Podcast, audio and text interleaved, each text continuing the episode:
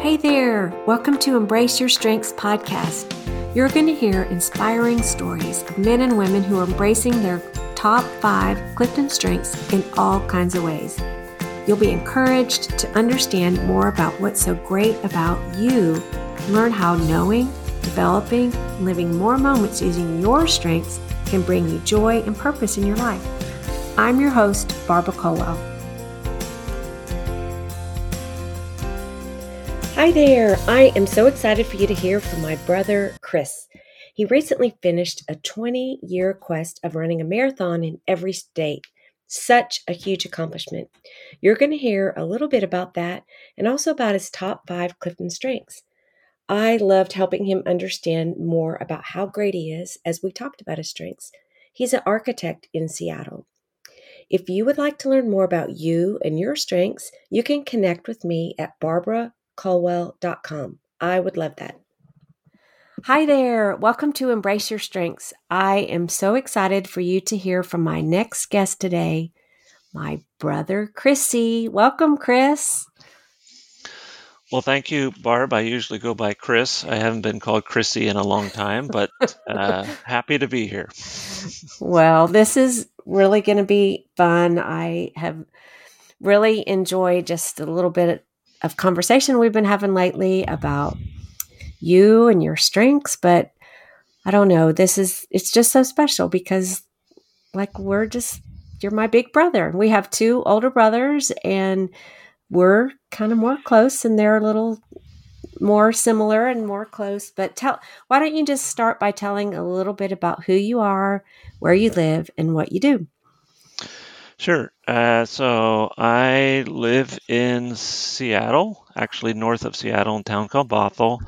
Um, I'm an architect. I moved here almost uh, 40 years ago, and uh, I married my wife Laurie almost 40 years ago. Um, we have two um, great daughters and two great granddaughters, soon to be another granddaughter and another or our first grandson. So that's what I do. I worked at I work at uh, ZGF Architects here in Seattle. We do a variety of project types. Yeah, that's my story. It's just fun just to see you and just to connect. I mean, I think you know, I mean, there's so many things we could say. We're you're my big brother and we've shared a lot of life together, but I know like since we've both been married, it's a little more um, time in between when we get to see each other. But I appreciate so many things about you and just I feel like we just kind of connect on a deep level and it's really just so encouraging to me and who knows I might cry a little bit but um Me too. Yeah. We're good at that. Yeah. Well, um what are you what do you think about like as you think about us growing up and we lived in massachusetts when we were young till i was fifth grade and you were what eighth grade till eighth we grade. left there but um, what are just some some of your thoughts as you think about being brother and sister of us well, like you said, we have two older brothers. There's four years between me and Charlie, the next brother up. Um, so Barb and I have been like the second set of two kids in our family. Doug and Charlie were off and doing their own thing for a long time, and you and I were kind of a the next generation, so to speak, although not really officially a generation. Um, we had different rules. We had we moved down to Georgia in the middle of fifth grade and eighth grade for us. So that was kind of a whole new life for us. But then when we were down in Georgia, it did seem like we were doing our own things a little bit. You were doing fifth grade or sixth grade things. Sixth, I forget. Sixth grade, seventh grade, eighth grade. Eighth grade. and, I, and I was in high school, which was a whole different thing for me and everybody else who goes to high school. I think it was kind of cool when I left high school and went to Auburn, and then you left high school and went to Auburn as well. So it was good to have that intersection again in college. So that was fun. Yeah, I I kind of forgot about the junior high time, but I did like that you brought those cute boys to our driveway and y'all played basketball in our driveway. So that was really fun bonus. And we would sail together and turn over the little tiny sailboat at the lake. And Yeah. um, I don't know. I just, I don't ever remember us fighting about anything. And Yeah. I don't either. I don't know. Yeah, it was comforting when I went to Auburn and you were there, and just to be able to have dinner together. And then I hung out some at the Beta House with you. And it was really like a comfort that you were there. And now we, you know, every so often we give shout out to Auburn things, whatever's happening. And we have that special connection. Why don't you tell briefly, just tell us what your top five Clifton strengths are? And I want to divert us before we kind of unpack what your strengths are about a very huge accomplishment that you've had. So um, tell us what your strengths are first. The strengths are connectedness, learner, arranger, harmony, and developer. Okay. Well, good. Yeah, I'm excited to kind of unpack those after we um, hear about um, what I think probably is my maybe one of your biggest accomplishments, right? Running a marathon in every state. I Yeah. am so proud of you, and I am excited for you to tell a little bit about what that experience has been like for you. And I imagine most people that are listening don't know anybody like you. And so I'm excited for them to hear from you of what that that um, journey has been like, and then also a little bit how that kind of the backbone of it is your strengths. Sure. So I graduated from college and started to work, and I think did like a lot of people do is they transition that mindset and just the daily activity from college, which is always thinking about a class or homework or some something, to eight to five going to work. So I got used to not thinking about work too much, and I would kind of get out of shape and not really be in shape. So I had a spell, probably of 15 or 20 years, of being out of shape and saying, Oh, I need to get in shape. And I would go out for a run and I would say, Oh, I'm going to sign up for a 5K or 10K. And I would get in shape for 10K and I would run it. And then I would get out of shape again. So I had this in shape and out of shape uh, kind of rhythm to my life. Um, and I finally said, again, after 10 or 15 years, like, I have to get better at this because this is getting old. So I said, I'm going to set a big goal of running a marathon. So I decided to run a marathon, um, uh, the Seattle Marathon in two, year 2000, uh, right in uh, November of 2000 one of the things that I found that people don't necessarily always know is a marathon is 26.2 miles. I remember, and I still get these questions uh, often. Oh, how long was that marathon that you ran? They're all the same, right? They're all the same. That's what a marathon is 26.2 miles. Anyway, so I ran that, and my goal was to just finish. And uh, of course, I had to train for six or eight months. I was pretty nervous about it, and I stayed in shape for those six or eight months beforehand and did the race and didn't get injured and finished. And I said, Oh, that's good. Maybe I should do it again so that I don't get out of shape again and continue that old cycle. yeah. Um, so I signed up for the next one the next year. Um, and I think that was the one that you, uh, Barb, and Doug ran the half marathon, and Charlie ran the full marathon. Our other brother, our two older brothers, uh, and Barb, uh, we did sort of a family deal. That was in Yeah. 2001, just about a month before our mom passed away, as I recall. I know. For me, that was like such a special, memorable time. Just that one, that you would ask us to join you in doing that. And it was fun to kind of have a goal of something to do. And, Yeah. but that we were going to do it together. And, um, I kind of started out training a little too fast and just like, oh, this isn't going to work. So that's why I did the half. It was so special that we had that time with our mom Yeah. Like you say a month before she passed away. Yeah. So anyway, after that one, um, I kind of felt like, okay, this is a year and a half of kind of being in shape and being able to run and having a regular running routine. And I said, I'm going to keep it going. And I just kept my eyes open for other uh, marathons. And I think it might have been, I forget the, the sequence of all my states. I think my the next one that I did was Minnesota, I think, state number two, which was where my friend from college, Joe Craven, lived. And I'd heard that was a great marathon, the Twin Cities Marathon. So I ran that. And then um, I heard the similar sort of reviews about the marathon in Oregon. So I ran uh, the Portland Marathon.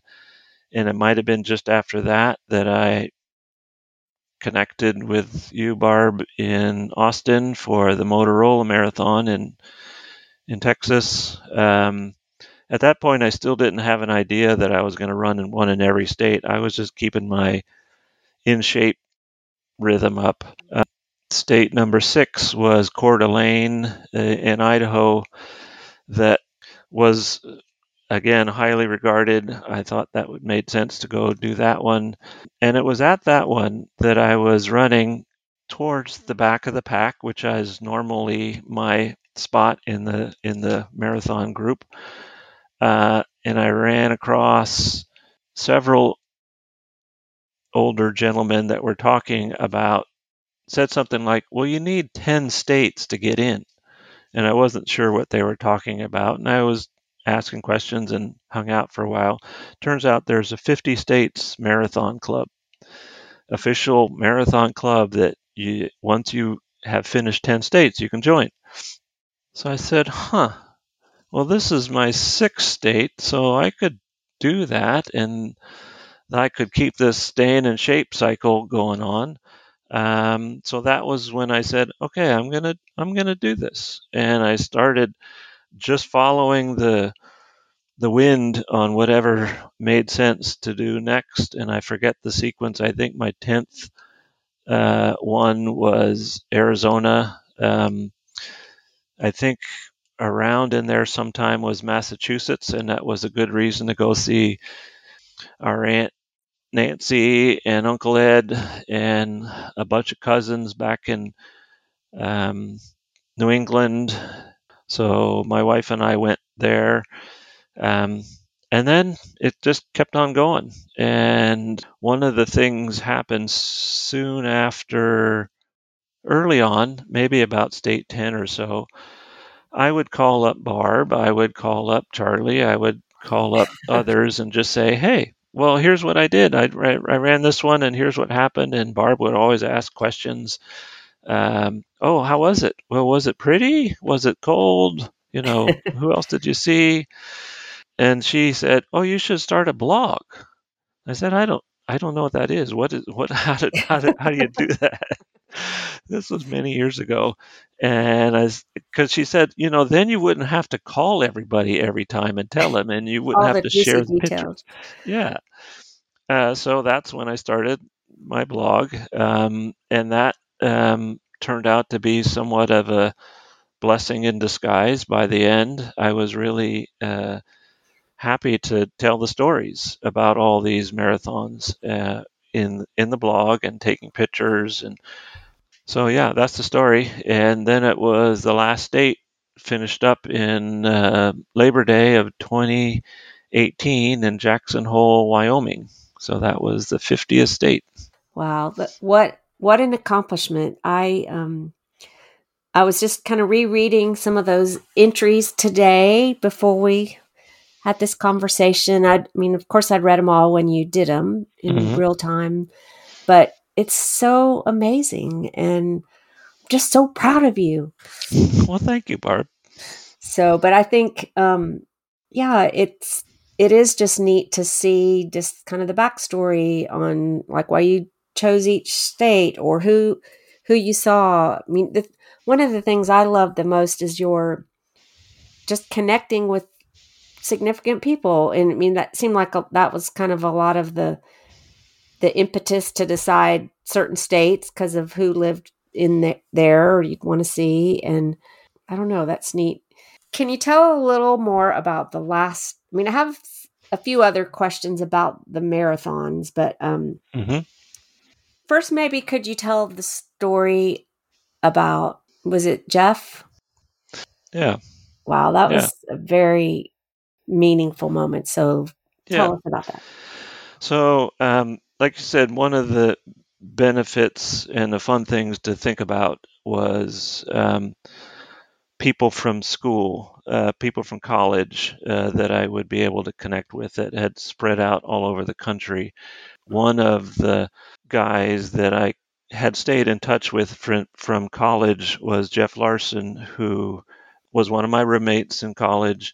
He had gone to med school and married Celia, and they lived in North Carolina, basically small town medical, local doctor doing well. Um, he and I kept in touch, and I said I was running marathons, and this was, I think, soon after. I, I forget if it was before. I think it might have been before I just before maybe it was state five or something, but it was before I decided I was doing one every state. But he, I said, Jeff, I'm going to run the New York City Marathon, and he said, Oh, we're going to be there. Maybe I'll run with you. And turns out, you know, that's a lottery marathon. You have to win a lottery ticket to, to get in there. Um, and he wasn't able to do that. But he says, I'm still going to run. So he didn't go to the start line because they have security at the start line, but he met me at about mile one.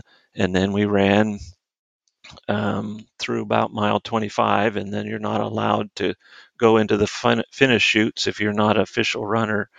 Um, but that was fun to run, and we spent, I don't know, several days hanging out in New York. Um, and so we would keep in touch about all of the marathons because he was running other ones as well. We never ran any other ones together, but he would report in about the ones he had done. Pittsburgh, I think he did one in in Puerto Rico or somewhere in the Caribbean. Um, and then uh, I had a call from another one of our friends several, many years after that, eight or 10 years after, saying that he had heard from Celia that Jeff had, uh, mm, I'm going to forget what it is, frontal lobe dementia, something kind of this uh, early onset dementia that happens for whatever reason. Um, and he was having a real hard time talking and just just it was kind of shutting him down and so that was not so good well i one of the things that came up was in terms of my tennessee marathon um, i decided i would do the knoxville marathon with one of with howie one of the friends that jeff and i knew from school we said we would go see jeff afterwards because he lived up in the hills outside of Knoxville. And then Scott, another one of our friends, drove up. And so the three of us went to see Jeff and Celia um, when Jeff couldn't talk. He, he was basically just really flat and had a hard time uh, engaging with anything. Uh, Celia would kind of navigate us through. She invited us into her house for lunch and we were just catching up on stuff. And um, Celia was telling about this story that that happened. There was a guy who was on the run from the police and he ended up in Murphy, which is the town in North Carolina they they lived in and somehow this policeman, this rookie policeman cornered this runaway um, guy who was on the loose and he trapped him and they caught him. So Jeff, who was the guy who taught me all about jazz music, was in the Auburn University marching band, had his had music history uh, all in his blood, played the trumpet, I think, and probably a bunch of other instruments. Um, had music in his blood, so he wrote a song back when this happened, way back when, about this rookie police officer that caught this guy on the loose, and he wrote the song. And Celia was telling us about the story of, of, of this this capture in Murphy, North Carolina, and the song that Jeff had written, and um, we were we were there listening to the story and engaging, and Jeff was just sitting at the table having lunch, totally blank, not being able to say anything. He was looking at us, and apparently he could hear. Um, and Celia said, "You know, at certain times, Jeff can sing that song." And so, in the midst of all of this non communication that we're getting from Jeff, he all of a sudden starts singing the song that he wrote about this rookie policeman. We're sitting at the table like amazed, like, holy cow, we've come to see their friend from college and we haven't been able to engage with him. And now he's able, the only way he's able to do that is to sing this song and so and then when he was done he was just done and you know he didn't didn't react didn't didn't say yeah i remember wow. that song or, it was just like he was gone again um, so anyway that was that was kind of really touching uh, so and special. i was gl- i was glad that we were able to to go see him and he i think passed away a year or so after we were there Hmm. Um, wow, that's so, so yeah. powerful. Like you say, that just the song kind of put him in a whole different space. And yeah, wow. But there wasn't yeah. a dry eye in the room, was there? Yeah, yeah, that was like amazing. It was amazing and sad. Um, wow. Yeah. Well, I think about, I was telling um, Warren today, and not that we didn't mention it before, but I love how, you know, your last race, just that you choosing Jackson Hole and then you let all the family know. And we have a lot of aunts and uncles and cousins. And I don't know, that was just so special. And it was just neat that we all came together because you were running your last marathon. And yeah. um, I don't know, tell tell a little more about that, like what that was like for you, and even as you were running the race that day. But I mean, we how many people, how many relatives did we have there? Like thirty or? No, I think it was like close to fifty. Really? Yeah. So it started really um, as as I said, uh, we went to see Aunt Nancy in New England, and Aunt Nancy, who is now 92, I think, but you know, New England has a lot of states, and I saw her on every trip we went to New England, um, and she was always interested in um, all the other states that I was doing, and followed the blog and commented here and there. And as I was counting down to 50, I had to kind of plan it out. And I was trying to think about what the last state would be and wanting to, you know, have my wife and kids and siblings and others that are interested come. First thought was, oh, it should be Hawaii because that's a pretty cool place to finish. But then I was thinking, then I probably won't get a whole lot of people coming. It should be closer. So Aunt Nancy said, because I, cause I had like several handful of states, and she I had some states out there, and for some reason, she suggested, how about we just all meet you at Jackson Hole, um, because that was my Wyoming choice, and so she kind of facilitated a lot of that. Uh, once we had the momentum on that, then I um, asked my lovely sister if she could be somewhat the orchestrator of events, and she happily said yes. Yes, yes, I'd love to. Yes, yes. so that was that was good. Um, but it it, and it just worked out. Um, I know one of the questions that you might even have down the list here. I'm not sure, but what's your favorite one? And my stock answer now is Jackson Hole um, because of all the things. Um, but before that, uh, before Jackson Hole happened, I would have said, I don't have one, it's just three. And I picked New York City and uh, the one in Acadia National Park, and then St. George Marathon in Utah, which are all really cool. Uh, but Jackson Hole was just the top of the list. Um, it was not really hilly at all. It was mostly flat, I would say. It's up at elevation, which wasn't a problem for us, but and it was a beautiful mm, was that Labor Day weekend and of course the mountains were awesome and we had these almost 50 people. We had a lot of social events for people to connect. And one of the coolest things was unbeknownst to me, um, my daughter Ellen, uh, and she had help with Laurie and Katie and others, made little, little signs to go in the ground, 20 or 50 of them, basically, that had a picture of me and an outline of the state, mm. like state number one, Washington, Gosh. state number 10, Arizona, and a picture of me from that race. Uh, just a little thing. And so it actually i think we skipped the first two because i didn't realize there was things to look for.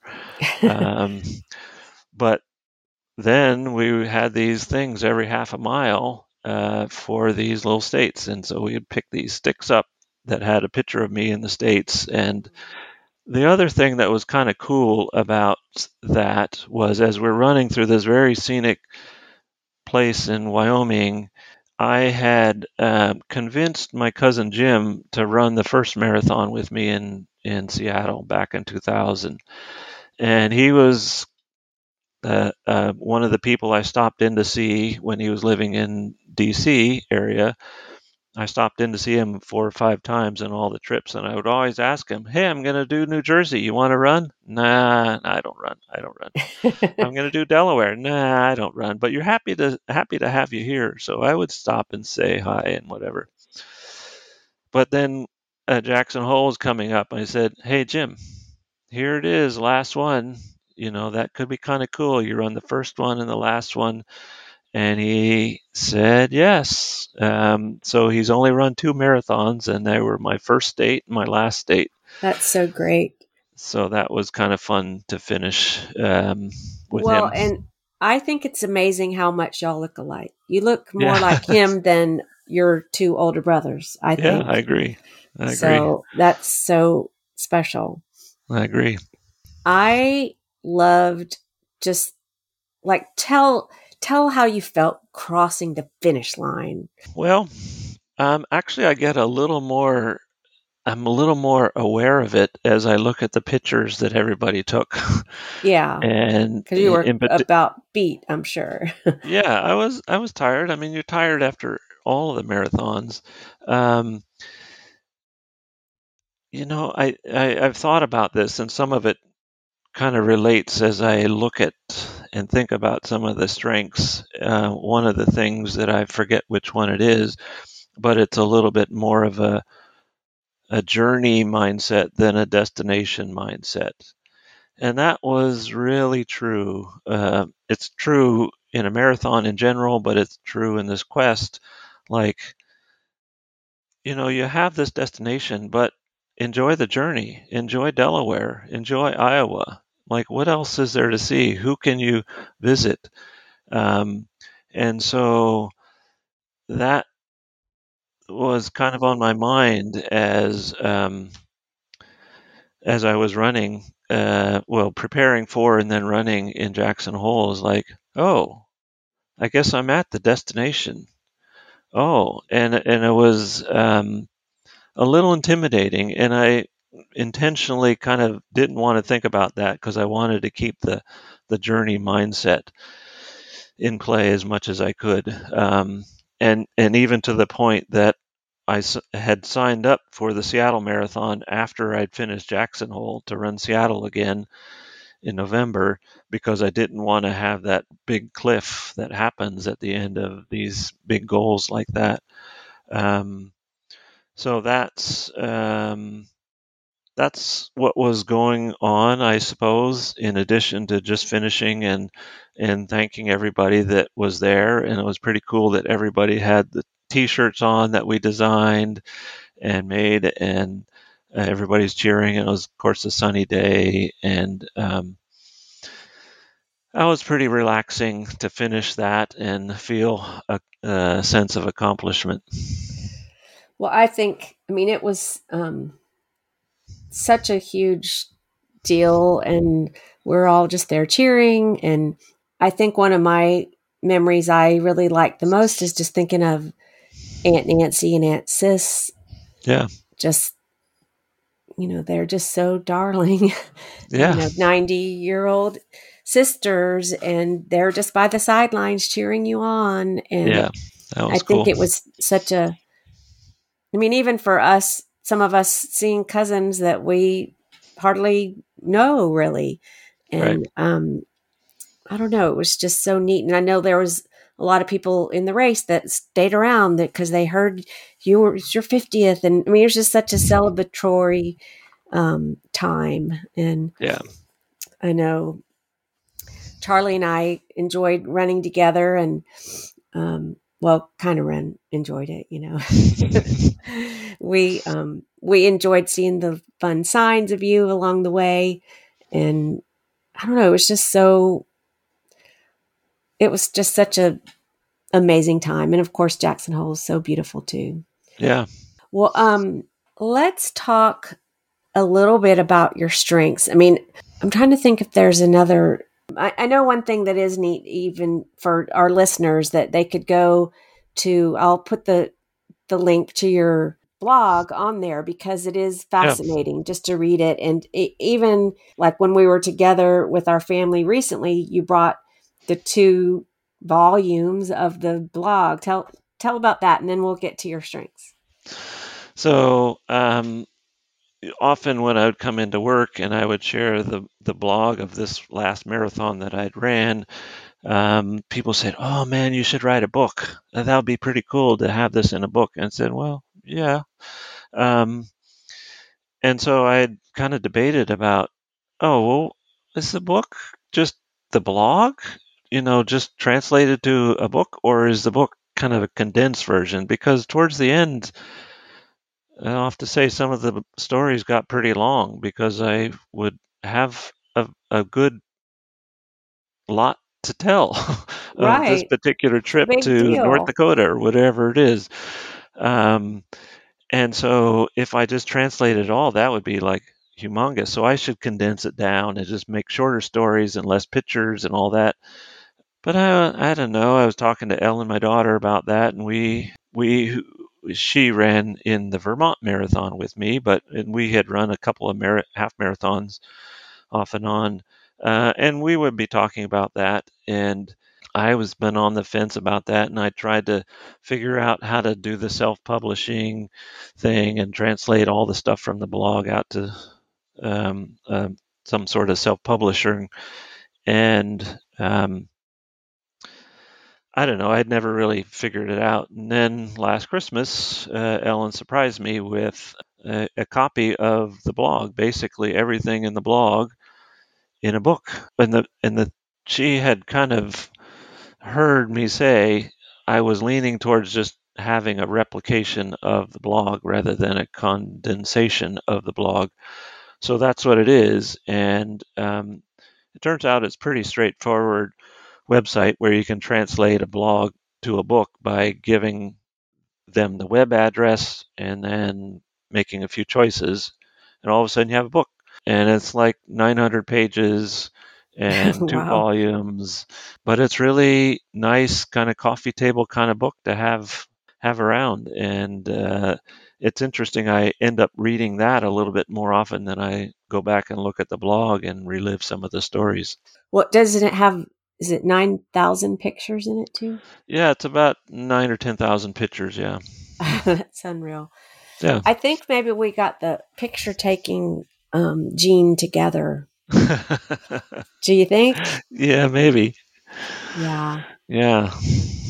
Well, love getting a glimpse of it at our last family get together, but I would love to sit down and look through it more carefully.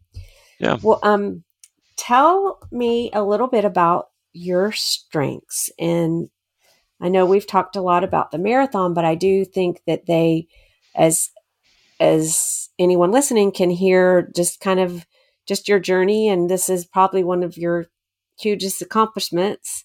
But I think that your strengths would kind of make sense as you as we've heard a little bit about your marathon quest. So tell me what you've been learning a little bit about them, what your different strengths look like, or what your takeaways are from kind of starting to tap in and understand what they are. Like I say, I was a little bit uh, pleasantly surprised when I found out my strengths, and I was a little bit not sure like how how will they know what my strengths are by answering these kind of random questions that you do um, but i was like holy cow well yeah that does sort of resonate um, and as i've kind of learned about them and connected the dots of not only the marathon and my personal life but also the work life i'm still kind of amazed that the system works and it kind of can identify and suss out what's what's what's important and a strength for various people. I would say the one that really resonates a little bit more with me might be um, the connectedness um, and just the bigger picture of things and that we're all connected in in a ver- variety of ways i think you know why did you do this marathon quest? I, I don't have an answer. I mean, I've kind of given you a little bit of the history of of how it came to be, but you know, it could have been something else. And for some reason, I just think there's a reason in there. Um, and as I understand the connectedness, that's part of that mindset. Is there's a reason for um, things that happen you know, I think maybe a more direct application of that is just all of those trips that I took and connecting with school people or rel- family relatives, or even just going to see a sculpture in Iowa that kind of resonates with me um, for whatever reason. Um, that felt like good. Like, oh yeah, this is right. So anyway, that's the connectedness part. So um, when I think of your connectedness, I think of a quote that I saw that you mention a lot in your in your blog, and it says, "If you've lost faith in the human race, go watch a marathon. It will reinstill in you your faith in the human spirit." Every runner has a story, a reason why they're doing this hard and rewarding thing, and spectators are right there in the middle of all these stories. Yeah. So, yeah. I don't know. I just think that kind of captures just that idea of connectedness. Yeah, no, I, I agree. It's it's that's one of the one of the more rewarding repeating things is seeing people on the sidelines when you're you're doing this thing running and then you see and it's not even just my people i could i could see somebody ahead of me who sees their person ahead of me running and they run out and hug and they have this little time and then the person gets back and starts running and then the spectator goes back onto the mm-hmm. sideline and i don't know though that just feels like that's right that's the way it should be and and yeah. there's a bigger story at play well, and I think you mentioned, I think in a lot of your different states, I mean, it's kind of moves you to tears a lot in a lot of those yeah. races, hadn't it? Yeah, for sure. For sure. So that's neat. Okay, so learner, let's get back to your strengths. So learner is, you know, and again, both in my work life and and and the running. The running part feels it just seemed like a natural outlet for me to say I've never been to South Dakota. I mean, I have to do a marathon there. I want to do a marathon there. What can I learn? What's the history? What's all the stuff that happens? Um, I remember a little deeper dive that I did was a really highly regarded race in um, West Virginia, the Hatfield and McCoy Marathon. and I'd always known about this famous feud between the Hatfields and McCoys, but I didn't really know about it. And so that just kind of started me diving into that uh, history of that. And it was kind of cool to see a little bit of connection to that during the race and the pre-race and all the people that were putting on the race and um, I think the learner comes into play a lot in in my in my daily life is just like what why is the roof that way and what's happening over there and it just is my natural way of thinking in some ways well don't you have a um a book list of books you want to read? um, I do have a long list of books how, how I want to read. How many are on that list that you want to read? Uh, I think there's about 700 or so. 700. wow. And it's it's not all just learning. There's some entertainment and fiction and just enjoyable books, but there's also some some history, some other nonfiction types of things that are, might be more directly related to learning. Mm, that's yeah, I think that's the um, a description of what learner is about.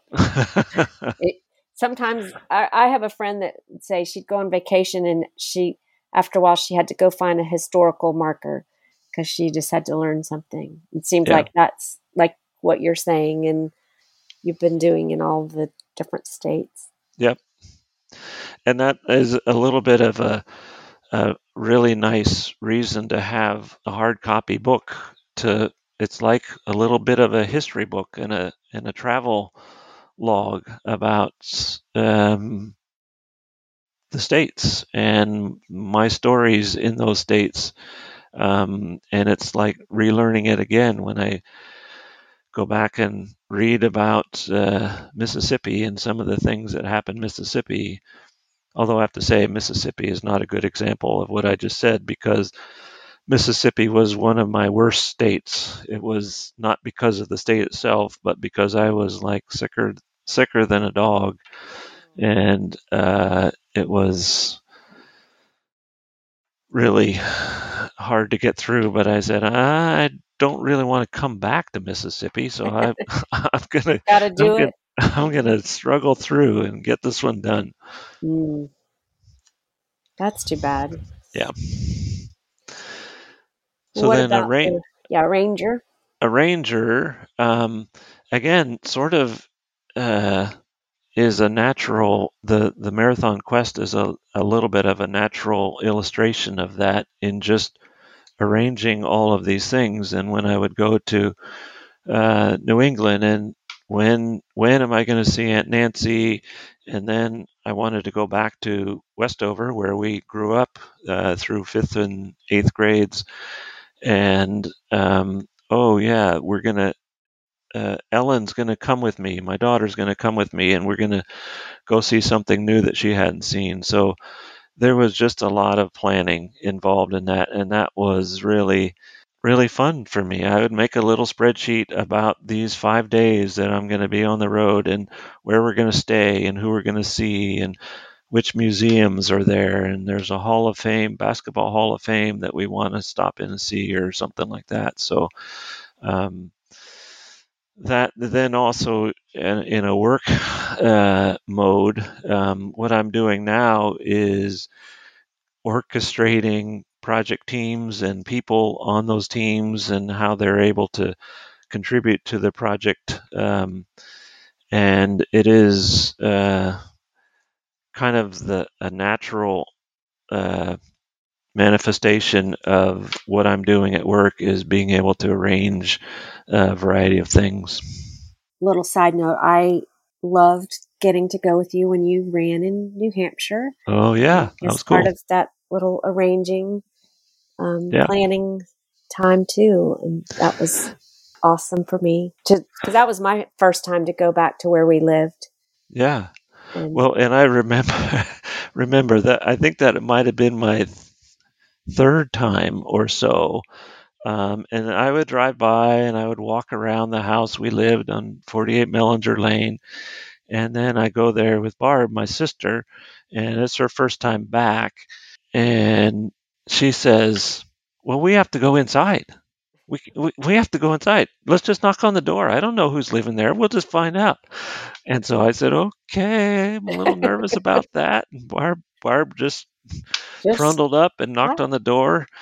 And the guy was a little bit odd, but he gave us, he, he allowed us to come in and I took some pictures and uh, that was pretty A lot cool. of memories there. That was our yeah. childhood. Yeah, that's true. That's true. I Remember what Doug and Charlie dropped the cat out of the second floor window. I mean, that's right.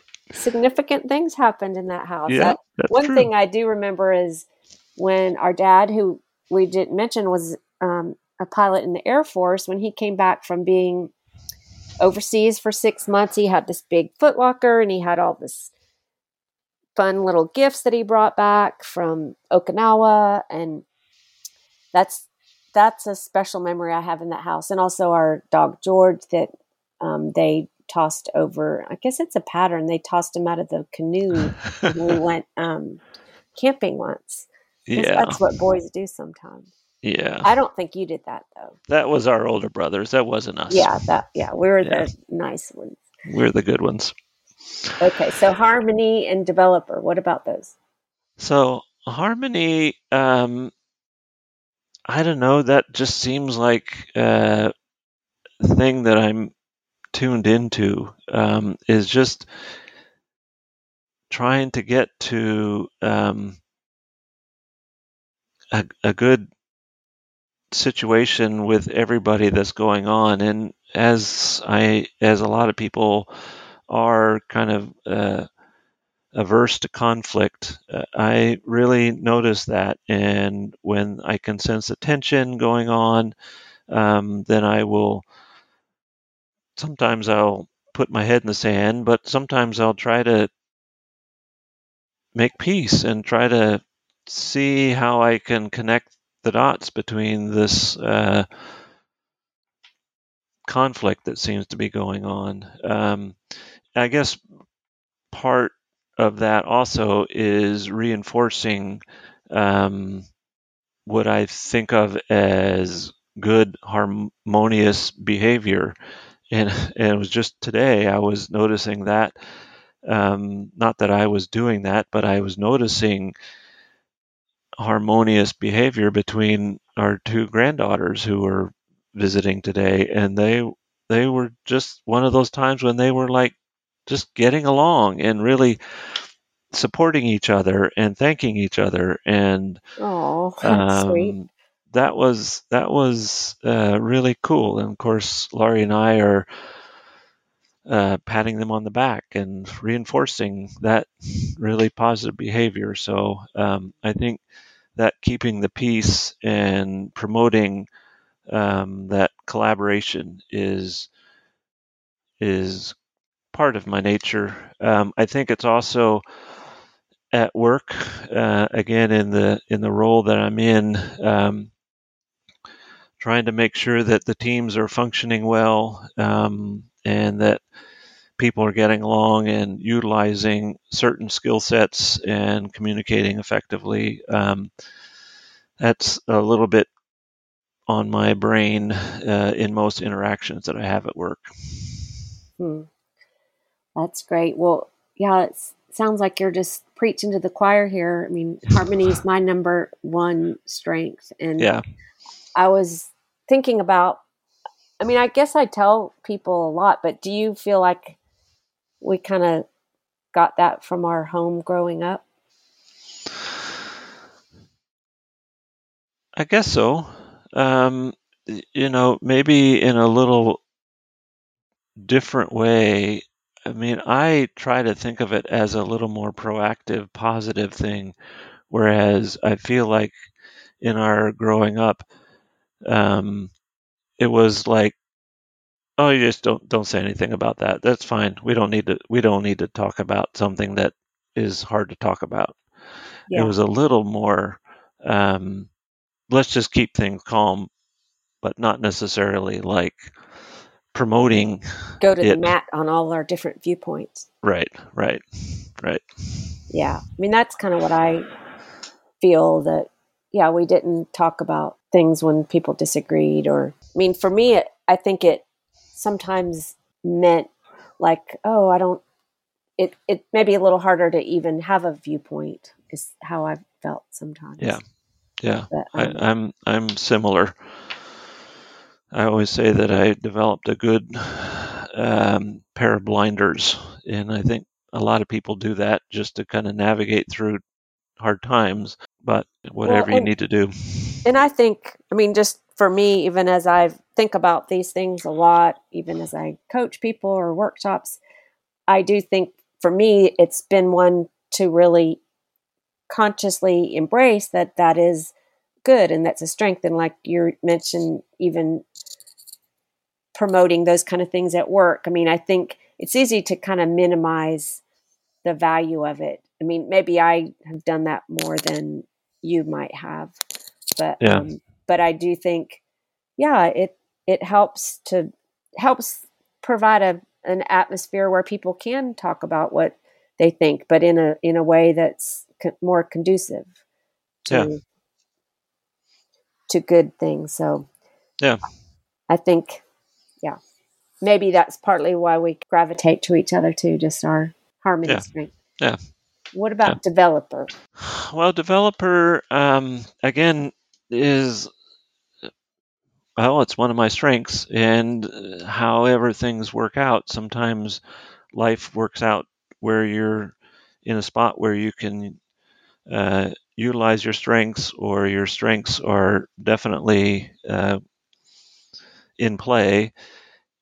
In my role at work now, again, being somewhat of a coach, being a person that will help people grow in the profession and learn architecture, um, that just seems like a good mindset to have. And I'm trying to pass that along as much as I can. I think that the the tricky part about that is is how to um, share that progress with others, um, and that's one of the things that I think a little bit more about these days is is how to celebrate, um, promote these people that I'm working with in how they're growing and the accomplishments that they've made. But it's it I think I've developed a little bit of a regular habit of positive feedback to people.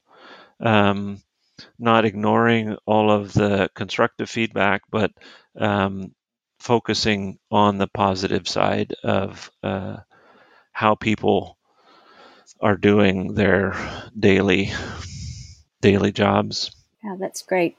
I know I always appreciate it when I'm around somebody that has developer as a strength. I feel like even if it's not somebody at work, I think people with developer really are like a cheerleader for others. And it's like Yeah. just kind of a, when you're the one that has it, you probably take it for granted that you do that, but that you're encouraging to um, others. I mean, I know for me and my little ventures of this race or that, the ones that I've done, appreciated you cheering me on. And Yeah. um, well, um, you know, as you think about like just even the title of this podcast, "Embrace Your Strengths," um, I think the more any of us can really understand what our strengths are and really have them be more front and center, that it can be really a great place to be, to be really thriving and enjoying our strengths and other people seeing the benefit of that too. But do you feel like for you to think of like embracing your strengths? Has that been hard or easy, or what's that look like for you? Well, um, as I s- said, I'm well. I just took this. I just found out what my strengths are. Maybe a year ago, two years ago. I, I forget how long ago it was. I took this thing. Um, so to put words to what, what my strengths are is relatively new. Um, like I said earlier, when I discovered what my strengths were, it did sort of resonate. Like, well, yeah, duh, that's kind of what I, you know, I've found. So it's been uh, interesting to actually be able to put some words to them and sort of think about them in different ways. And I know you spent a lot of time on that, and I've appreciated the conversations that we've been able to have about that and shine a light on that. Um, and uh, and I've reflected back to, oh, have I been doing this all along? Is, is this sort of a natural path? Um, and so that's been um, kind of enlightening to see see it from that way. Um, and it's I would say it's again to the title of the podcast. It has helped me reinforce that a little bit more more directly now that I can have words and sort of say, "Oh yeah, well now that that makes sense now that I think about that." And well, yeah, well maybe I should embrace those a little bit more and focus on those a little bit more than you know a lot of the things that just seem not as rewarding uh, that I end up spending time on. So yeah, it's been been kind of good to think about it that way. That's neat. Yeah.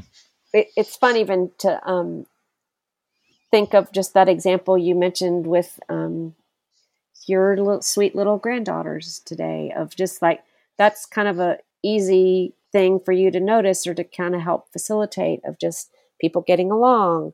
But even as you're you noticed it and like you said you were cheering them on in that. It's like yeah even at the office you know and those people cut e- at each other's throats for something you know just that you're the one that's kind of like come on y'all let's just work Yeah. it out Yeah. Well, it really is rewarding. You know, again, the, the example of Isla and Josie, my granddaughters.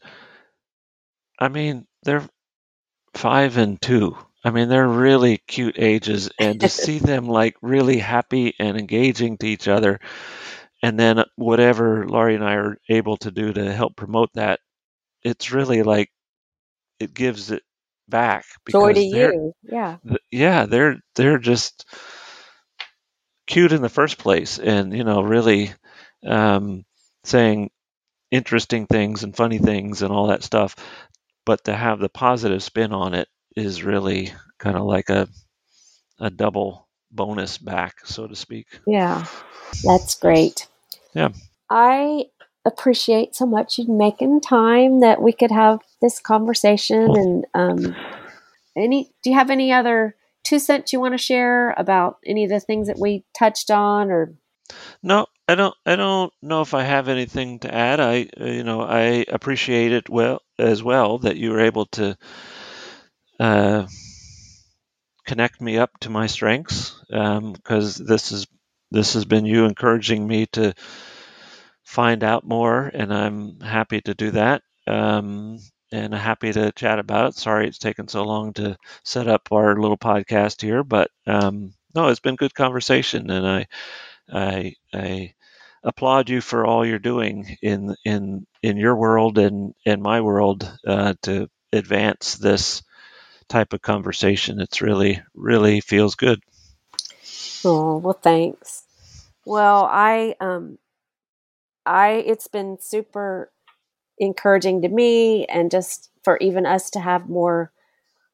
You know, it's not like we've ever talked about this before, but I mean, we talk about a lot of things, but just to kind of highlight just how great you are and just Yeah. am always so appreciative when we've had time together even these last few years of just connecting on all kinds of things and i think just the the nature of our our strengths i think is part of that and i don't know Yeah. we just have a sweet connection and i'm just appreciative agree. of you I agree. I agree. So- I appreciate you too, Barb. Appreciate you taking time to be on Embrace Your Strengths. Well, great. Thanks, Barb. Okay, bye bye. Bye. Thank you so much for listening today. I hope this time has given you hope and encouragement about how amazing you are, or helped you understand someone you know, or work with, or love. If you're curious about your top five strengths, you can take the assessment at cliftonstrengths.com. If this episode's been helpful to you, please leave a review, share the podcast with a friend, or subscribe to Embrace Your Strengths podcast. You can find more information at Barbara Culwell, C U L W E L L dot. I sure look forward to our next time together. Take care.